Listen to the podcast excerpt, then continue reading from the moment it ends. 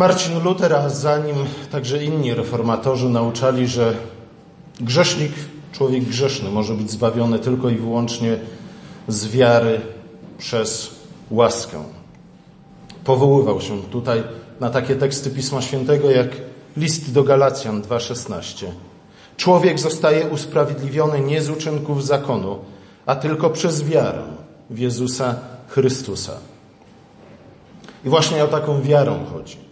O wiarę w Jezusa Chrystusa, a nie o wiarę jako taką. Luter podkreślał bardzo to, iż nie chodzi o jakąkolwiek wiarę, czy też o wiarę w cokolwiek albo w kogokolwiek. We wstępie do komentarza, do, komentarza, do, do listu do Rzymian napisał: wiara nie jest ludzkim wyobrażeniem ani marzeniem. Wiara nie jest tym, co my myślimy na temat wiary, i wiara nie jest nawet pragnieniem gorącym i szczerym czegoś, na przykład zbawienia. Niektórzy jednak wiarę biorą właśnie za wyobrażenie albo za marzenie, kiedy wiele słyszą i mówią o wierze, a przecież dostrzegają, że nie idzie za nią żadna poprawa życia ani dobre uczynki. Schodzą na manowce i głoszą: wiara nie wystarczy. Potrzeba uczynków, aby być sprawiedliwym i zbawionym. I dlatego, kiedy słyszą Ewangelię, popełniają błąd i zaczynają o własnych siłach tworzyć w swoich sercach pewną ideę, która mówi: wierzę. I uznają to za prawdziwą wiarę. Jednak jest to ludzkie wyobrażenie i ludzka idea, która nigdy nie dotrze do głębin serca. A więc nic z niej nie wynika i żadna poprawa z niej nie następuje. Tymczasem wiara jest Bożym dziełem w nas. Wiara jest Bożym dziełem w nas ze względu na to, że wiara bierze się ze słuchania. A chodzi o słuchanie przede wszystkim Ewangelii. Wiara jest czymś, co przychodzi do nas z zewnątrz, poprzez słuchanie, poprzez wsłuchiwanie się w głos naszego Pana i naszego Stwórcy. I tutaj, żeby nie było wątpliwości, kiedy Luter mówi o Słowie Bożym, to mówi o Piśmie Świętym i o całym Piśmie Świętym. Słuchanie poprzedza wiarę. To Bóg podejmuje inicjatywę, ze względu na to, że to Bóg jest tym, który przemawia do nas i przemawia do nas jako pierwszy. Zresztą pamiętamy, iż Bóg zaczął przemawiać, kiedy jeszcze niczego nie było. I właśnie z tego Jego przemawiania, z tego Jego słowa wszystko powstało. Dlatego wiara, tak jak słowo, jest darem, łaskawym darem Boga. Wiara i zbawienie jest darem Boga, a nie dziełem człowieka. Nie może być dziełem człowieka, bo gdyby Bóg nie dał nam swojego słowa, nigdy w naszych sercach nie pojawiła się by wiara. I w związku z tym nigdy nie zostalibyśmy usprawiedliwieni i zbawieni. Słuchanie słowa, to iż słowo przychodzi do nas z zewnątrz, od razu ustawia nasze życie raz na zawsze we właściwy sposób. Ze względu na to, że kiedy słuchamy, wtedy jesteśmy też wezwani do posłuszeństwa. Kiedy słuchamy, wtedy jesteśmy poddani Słowu i poddani temu, który do nas przemawia. Słowo dociera do nas już z pierwszych słów, czy też kart Pisma Świętego. Na początku Bóg stworzył niebo i ziemię, a ziemia była pustkowiem i chaosem. Ciemność była nad otchłanią. Duch Boży unosił się nad powierzchnią wód. I rzekł Bóg: niech stanie się światłość, i stała się światłość. I widział Bóg, że światłość była dobra. Tak, wbrew temu, co wiele osób twierdzi, Luter widział Ewangelię już w pierwszych rozdziałach Pisma Świętego. W pierwszych rozdziałach, które mówią nam o tym, że Słowo pojawia się tam, gdzie jeszcze niczego nie ma. I to, czego nie ma, powołuje do istnienia. Stwarza niebo i stwarza ziemię, a czyni to mocą ducha. Następnie pośród ciemności tworzy światłość, a wszystko, co czyni, jest dobre. Podobnie jest z naszą wiarą, którą Bóg wzbudza tym samym stwórczym Słowem. To słowo dociera tam, gdzie panuje grzech. To słowo dociera do tych, którzy żyją w niewoli ciemności, w mrokach ciemności. To słowo dociera do tych, którzy są pozbawieni wszelkiej nadziei. Do tych, których Paweł nazywa martwymi. I właśnie to słowo powołuje ich do nowego życia. Bóg daje nam to słowo obietnicy, aby zasiało w naszych sercach nadzieję, rozjaśniło ciemności i wzbudziło nas do nowego życia. Jest to dokładnie to samo słowo, którym Bóg z niczego powołał wszystko do bytu. Wiara wzbudzona przez Słowo i Ducha rozpoznaje więc od samego początku, że Bóg jest Stwórcą i dawcą wszelkiego dobra. I w gruncie rzeczy właśnie o to chodzi w wierze, przynajmniej na samym początku, abyśmy rozpoznali Boga jako Boga, abyśmy rozpoznali prawdziwego Boga jako Boga, jako Stwórcę i dawcę wszelkiego dobra. To jest punkt wyjścia dla wiary. Ze względu na to, że jeśli rozpoznamy Boga jako Stwórcę i dawcę wszelkiego dobra, to będzie to oznaczać, że z jednej strony odpowiemy Mu dziękczynieniem i chwałą, oddamy Mu, przypiszemy Jemu wszelką cześć i chwałę, a z drugiej strony zaufamy Mu. Całkowicie złożymy się na Niego. Wiara właśnie to czyni. Oddaje Bogu cześć i chwałę, uznając Go za wiernego, za prawdomównego, za sprawiedliwego, za wszechobecnego, wszechmocnego i za miłosiernego. Ale jeśli tym jest wiara, to znaczy, że wiara jest tak naprawdę spełnieniem pierwszego przykazania. No bo w pierwszym przykazaniu chodzi o nic innego, jak właśnie o to, abyśmy, znów słowami Lutra z małego katechizmu, bali się Boga, miłowali Go i ufali Mu. O to chodzi w pierwszym przykazaniu. I o to chodzi również w wierze, abyśmy bali się Boga, miłowali Go i ufali Mu. Czyli innymi słowy, całkowicie złożyli się na tym, który jest Stwórcą i dawcą wszelkiego dobra. W dużym katechizmie Marcin Luter rozwija tę myśl. Nie będę tutaj czytał wszystkiego, ale w domu możecie sobie to dokończyć. Mieć Boga nie znaczy nic innego, jak ufać Mu z całego serca i wierzyć Mu. A zatem znów wiara jest przede wszystkim zaufaniem Bogu. Nieraz mówiłem, że jedynie ufność i wiara serca czynią zarówno Boga, jak i Bożka. Jeśli wiara i ufność są prawdziwe, to i Bóg jest prawdziwy. Odwrotnie zaś, gdzie ufność jest fałszywa i niewłaściwa, tam nie ma też prawdziwego Boga. Te dwie rzeczy należą do siebie, wiara i Bóg. To, w co wierzysz, jest Twoim Bogiem. Z drugiej strony, jeśli wiara ma być prawdziwa, to musi kierować się ku prawdziwemu Bogu.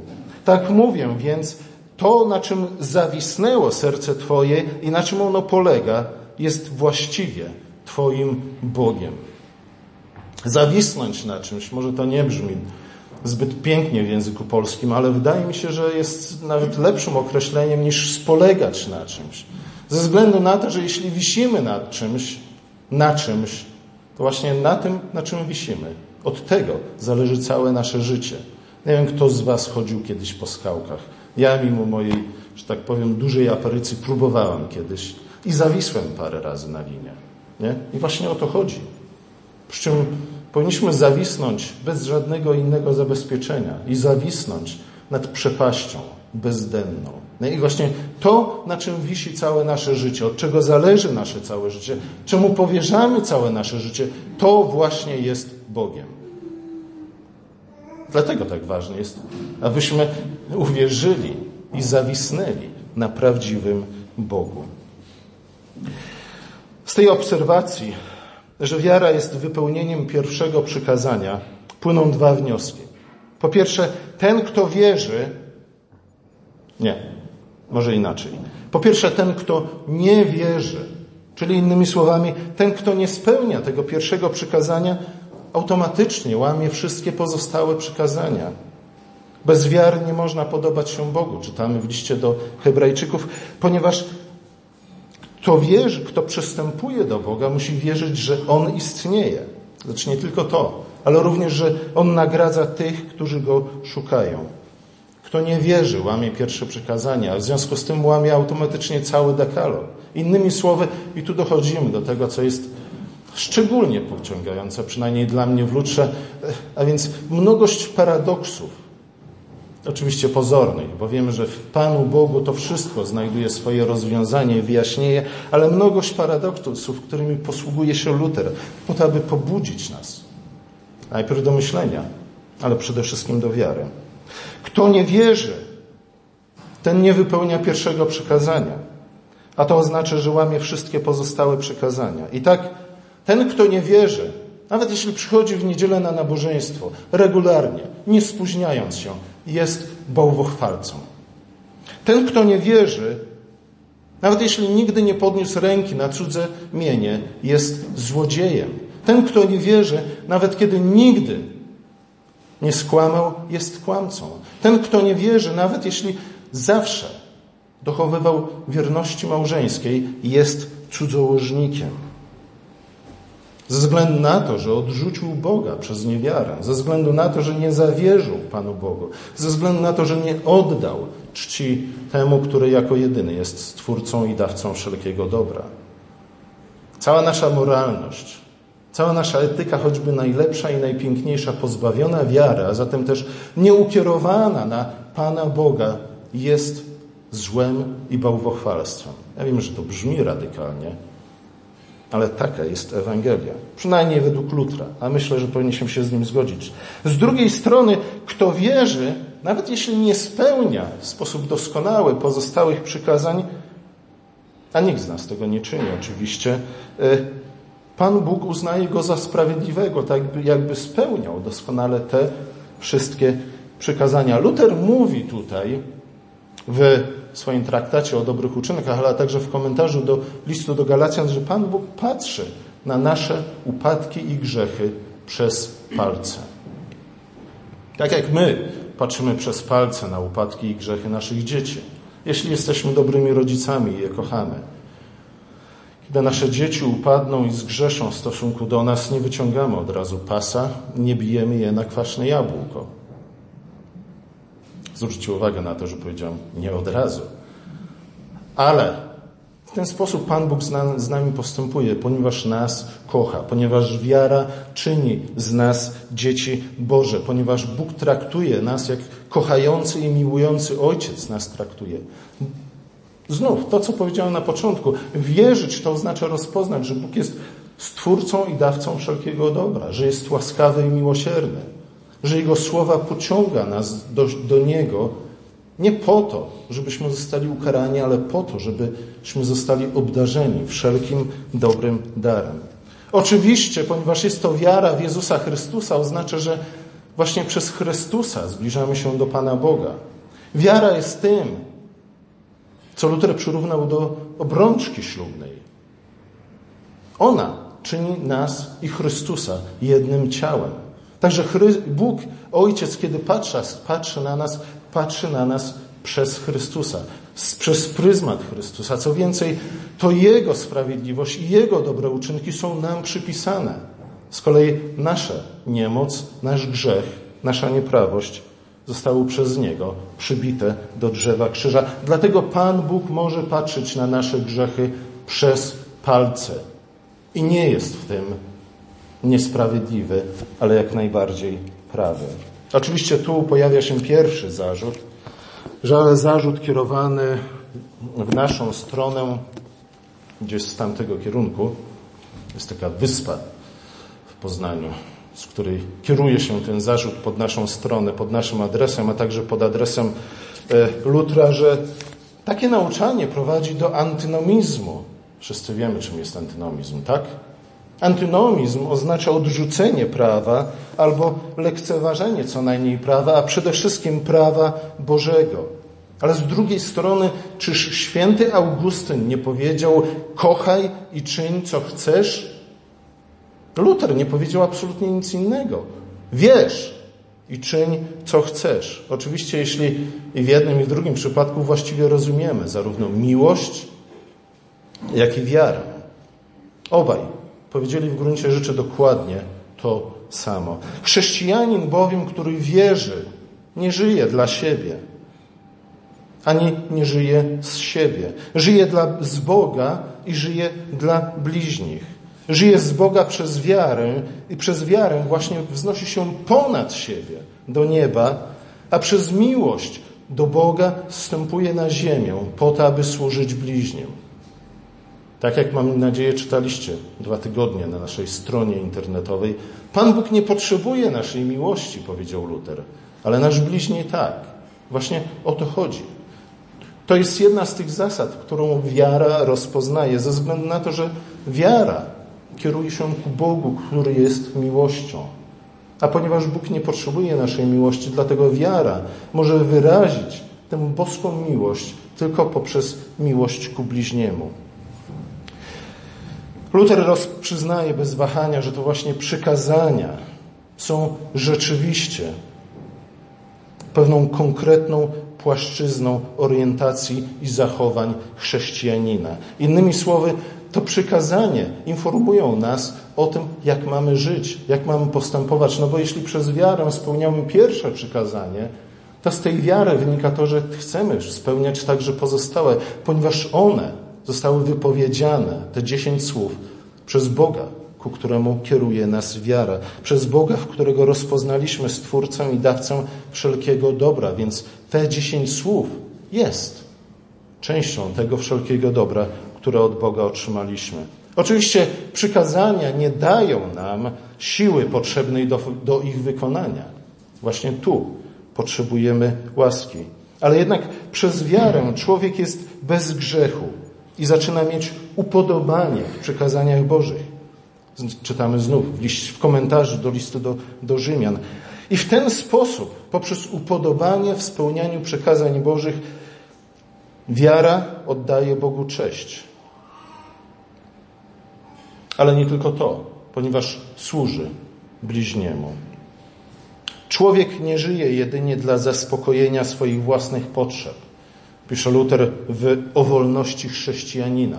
No i to jest też jedna z tych rzeczy, którą rozpoznajemy poprzez wiarę, poprzez ten nasz ruch ku Bogu, który jest zainicjowany i dokonany przez Boga, przez Jego słowa, w, w mocy ducha. Wiara rozpoznaje to, że nie żyje jedynie dla siebie. Już przez wiarę wznosimy się ponad siebie. Jesteśmy w stanie spojrzeć na siebie już nie jako narcyzy, jako egoiści, ale jako ktoś, kto w Chrystusie upodabnia się do samego Stwórcy. Człowiek nie żyje jedynie dla zaspokojenia własnych potrzeb, a także, ale także wśród innych ludzi na ziemi. Dlatego nie może pod względem, nie może on względem innych egzystować bez uczynków. Czy chce, czy nie chce. Żyjemy wśród bliźnich. Za ścianą mamy sąsiada, za płotem mamy sąsiada, w pracy spotykamy innych naszych bliźnich. Nie jesteśmy w stanie żyć bez bliźnich, więc tak czy tak żyjemy uczynkami, w uczynkach, które wykonujemy w stosunku do naszych bliźnich. I właśnie wiara rozpoznaje to, ale rozpoznaje, że uczynki mogą w związku z tym być dobre albo złe. Musimy przecież być ludźmi i rozmawiać, współpracować, choć oczywiście żaden z uczynków nie jest konieczny do usprawiedliwienia i zbawienia. Dlatego intencje człowieka przy wykonywaniu jakichkolwiek uczynków powinny być wolne i szczere. Powinny być zorientowane na aspekt służby i użyteczności w stosunku do innych i tak dalej, i tak dalej, i tak dalej. Luter mówi, przez wiarę rozpoznajemy, że w gruncie rzeczy to wszystko Bóg już dla nas uczynił. Okazał nam dobroć, okazał nam życzliwość. Chrystus stał się naszym sługą. Prawdziwa wiara wyraża się w tym, że jeśli jesteśmy zjednoczeni z Chrystusem, jeśli się stworzymy z Nim jedno ciało, my także mamy i chcemy tacy być.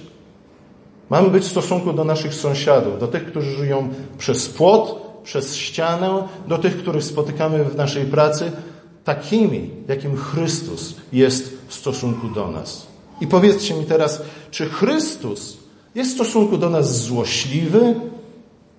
Czy jest zapamiętały? Czy wytyka nam ciągle nasze słabości, nasze upadki w sposób złośliwy, w sposób wredny? Nie. Gdyby On był w stosunku do nas dokładnie taki, gdzie byśmy dzisiaj teraz byli? Pewnie na tym samym miejscu, pewnie robiliśmy, robilibyśmy dokładnie to samo. Wstawali, siadali, klękali, wznosili ręce, śpiewali, słuchali, ale w sensie duchownym bylibyśmy kompletnie gdzie indziej. Nawet nie w czystwo, ale na samym dnie piekła. Wiara bez miłości nic nie znaczy. Wiara musi wyrazić się w miłości. I to stwierdza nie tylko Jakub, ale także Paweł w liście do Galacjan. Słowo jest zatem źródłem i fundamentem wiary, ale także jest treścią tej naszej wiary. Wierzyć to oczywiście zaufać Bogu, ale wierzyć to znaczy również znać Boga. Wiedzieć, czego On chce od nas. Zaufać Mu w wykonywaniu przykazań, ponieważ wiemy, że ten, który dał nam przykazania, dał nam dobry dar, ponieważ On jest dawcą wszelkiego dobra. A w związku z tym wykonujemy przykazanie nie tylko dlatego, żebyśmy nie poszli do piekła, nie tylko dlatego, żebyśmy nie zostali zawstydzeni w dniu sądu ostatecznego, ale dlatego, że wiemy i wierzymy, że są one dobre. Dobre dla nas, ale przede wszystkim dobre dla naszego bliźniego. A także poprzez dobre uczynki chwalimy tego, który zbawił nas z wiary przez łaskę, czy z łaski przez wiarę. Drugi popularny zarzut w stosunku do Lutra jest taki, iż Luter czyni wiarę i zbawienie w związku z tym czymś w gruncie rzeczy łatwym. Ale słuchajcie, pamiętając to, co przed chwilą powiedziałem na temat wiary i dobrych uczynków, wiary i miłości, widzimy, że to wcale nie do końca tak jest, że wiara jest czymś łatwym. Ale nawet nie tylko z tego względu. Luter mówi, nawet z własnego doświadczenia, jestem kim jestem, może nie, nie kim, nie kim ważnym, ale wiem, że wiara nie jest jednak czymś, co przychodzi nam łatwo. Trudno wierzyć, zwłaszcza w czasach kryzysu, próby, cierpienia w obliczu śmierci. Nie wiemy zbyt wiele na temat rodziny Lutra, ale wygląda na to, że w czasie, kiedy on był na studiach, co najmniej dwóch, jeśli nie trzech z jego braci zmarło ze względu na nawrót dżumy w jego mieście rodzinnym. Luter doskonale wiedział, czym jest śmierć. Luter doskonale wiedział, czym jest cierpienie. Luter cierpiał na zatwardzenie, na chroniczne zatwardzenie. To brzmi śmiesznie, może jest trochę wstydliwe, ale kiedy poczytamy jego wspomnienia, widzimy, że nie było w tym absolutnie nic śmiesznego. Porozmawiajcie z ludźmi, którzy cierpią na zatwardzenie i w związku z tym również na hemoroidy. Fałszywa wiara zwodzi, zawodzi w takich okolicznościach, mówi Luter. Dlatego właśnie czas kryzysu jest próbą i testem prawdziwej wiary. Prawdziwa wiara jednak rozpoznaje, że nawet doświadczenie śmierci i doświadczenie cierpienia jest dla niej pożyteczne i pomocne do zbawienia. Luz z nas powiedziałoby szczerze te słowa, że nawet doświadczenie śmierci i cierpienia jest dla mnie pożyteczne i pomocne do zbawienia. A jeśli doświadczenie śmierci i cierpienia jest dla mnie pożyteczne i pomocne do zbawienia, to również dobry i pożyteczny do zbawienia jest mój złośliwy sąsiad, czy też mój wredny szef w pracy.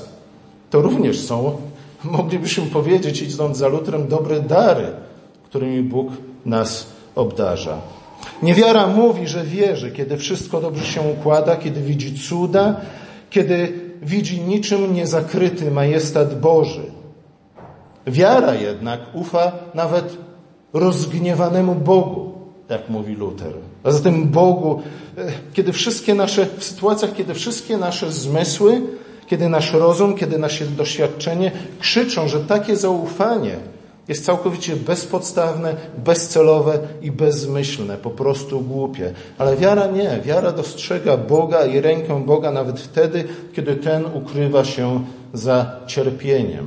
I to nie tylko za cierpieniem Chrystusa, umierającego na krzyżu, ale także za naszym własnym cierpieniem, czy też za cierpieniem naszych bliźnich. Wiara widzi łaskawą rękę Boga nawet w tym cierpieniu i w tych okolicznościach. Niewiara w obliczu cierpienia i śmierci dochodzi do wniosku, że Bóg ją opuścił i stał się jej wrogiem. Ale, mówi Luter, dla tych, którzy w swoich cierpieniach polegają na Bogu oraz mocną, niezachwianą nadzieję pokładają w tym, że Bóg ma w nich upodobanie, cierpienia i przykrości stanowią dla nich wspaniałą zasługę i drogocenne dobra, których nikt nie może oszacować. O takiej wierze mówił Luter. Więc proszę, żeby nikt nie mówił, że Luter namawiał nas albo do anarchii, albo uczynił ze zbawienia farsę.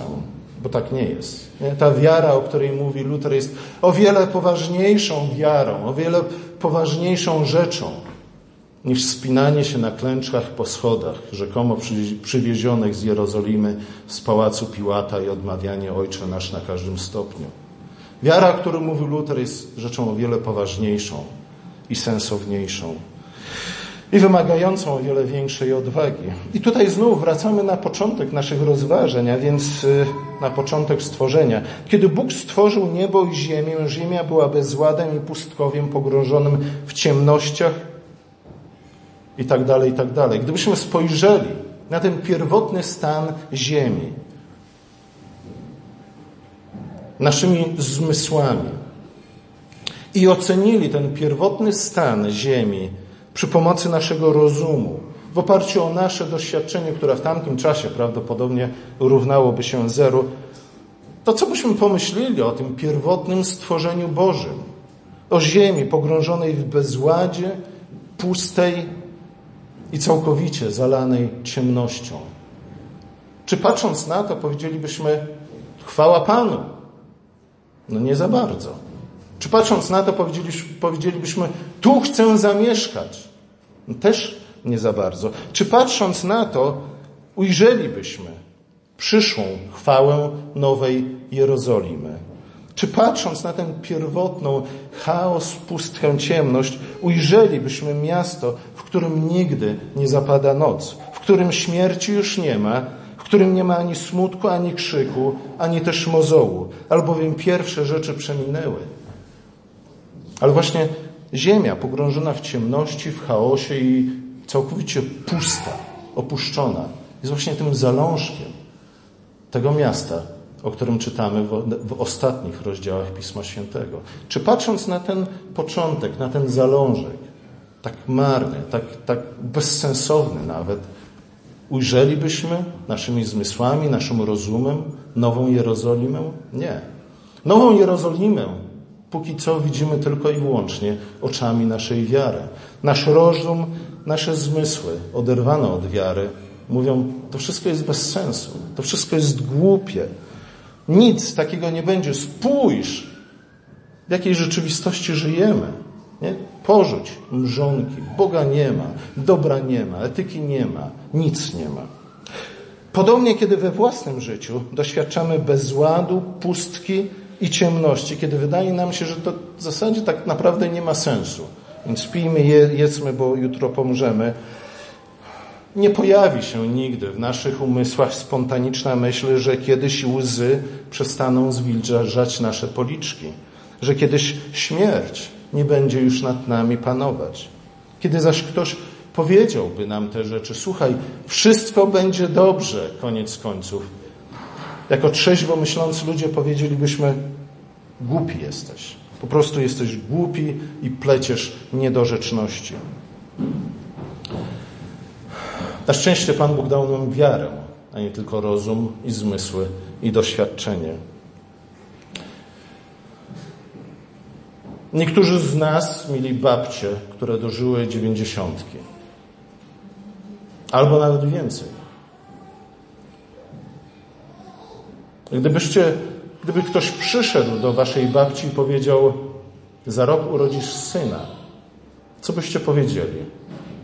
Głupi jesteś. Głupi, idź i nigdy nie wracaj. Ale słuchajcie, dokładnie coś takiego wydarzyło się Abrahamowi. Przyszedł do niego anioł i powiedział, za rok twoja dziewięćdziesięcioletnia, a potem nawet jeszcze starsza kobieta, żona urodzi syna. Abraham mówi, ale przecież ona ma już swoje lata. Nie znasz się na fizjologii ciała kobiecego. Ale nie. Jak zauważa Luter w komentarzu do Galatów, gdy słuchamy Boga bez wiary, Wtedy zdaje się nam, że Bóg mówi rzeczy niemożliwe, głupie, nieprzekonujące, niedorzeczne, a nawet heretyckie, jeśli rozsądzać je rozumem. Cóż może być bardziej niedorzecznego, głupiego, nieprawdopodobnego, nieprawdopodobnego, doprawdy niemożliwego dla rozumu, niż to, że Bóg powiedział do Abrahama, iż będzie miał syna z bezpłodnego, z martwego ciała swojej żony Sary. Ale wiara zadaje rozumowi śmierć i zabija tę bestię. Niektórzy w związku z tym twierdzą, że Luter jest ojcem irracjonalizmu. Bynajmniej. Nie? Luter nie mówi odrzućmy rozum. Mówi tylko, że rozum, który pozbawiony jest światła wiary, prowadzi nas na manowce. Bóg mówi, dla mnie z mojej perspektywy twoja niedola i utrapienie jest tylko punktem, mgnieniem oka, kroplą, iskrą. Jednak ludzki rozum czyni z tego matematycznego punktu linię nieskończoną, ponieważ nie dostrzega końca niedoli. Ale właśnie o tym końcu informuje nas wiara. Słowo Boże jest zarówno słowem stwórczym, które inicjuje, które rozpoczyna, ale jest też słowem obietnicy, które mówi nam, dokąd zmierzamy, dzięki temu, że Bóg rozpoczął w nas swoje dobre dzieło. I dlatego właśnie Abraham jest nazwany ojcem wiary, ponieważ on daje tu nam przykład do naśladowania. Abraham uznał bowiem Boga przez wiarę za, człowiek, za prawego i prawdomównego, za prawdziwego i wiarygodnego i tym sposobem oddał Bogu cześć jako Bogu. Rozpoznał w nim Stwórcę i dawcę wszelkiego dobra. Co z tymi jednak, którzy mają słabą wiarę? No tu Luter także ma wiele mądrych rzeczy do powiedzenia. Mówi, pamiętajmy przede wszystkim, że to nie wiara jako wiara nas zbawia, ale zbawia nas ten, w którego wierzymy. To nie nasza wiara w linę sprawia, że z niej nie spadamy, ale to wina w swojej własnej mocy sprawia, że nie spadamy w przepaść. Pod warunkiem, że wiara, nawet jeśli jest słaba, jest zaufaniem prawdziwemu Bogu, a zatem jest skierowana ku temu, który jest Stwórcą i dawcą wszelkiego dobra. Innymi słowy, zbawieni jesteśmy zarówno przez mocną, jak i przez słabą wiarę. Luter mawiał, że darem, który nas zbawia, jest sam Chrystus, a nie nasza wiara. Wiara jest tylko tym naczyniem, do którego przyjmujemy ten dar. I mówi, jeśli ktoś ma sto tysięcy złotych, to jest bogaty. Niezależnie od tego, gdzie trzyma te sto tysięcy złotych. Może je trzymać w siatce ze sklepu, nie? Foliowej. Albo można je, może je trzymać w stalowym sejfie. Ale opakowanie nie zmienia wartości daru, który otrzymał. I podobnie jest z wiarą. Wiara może być słaba albo mocna. Najważniejsze jest, ku komu się kieruje. Co nie znaczy, że mamy się zadowalać słabą wiarą, ale raczej mamy modlić się, podobnie jak ten ojciec opętanego syna. Wierzę, pomóż niedowiarstwu memu. Amen.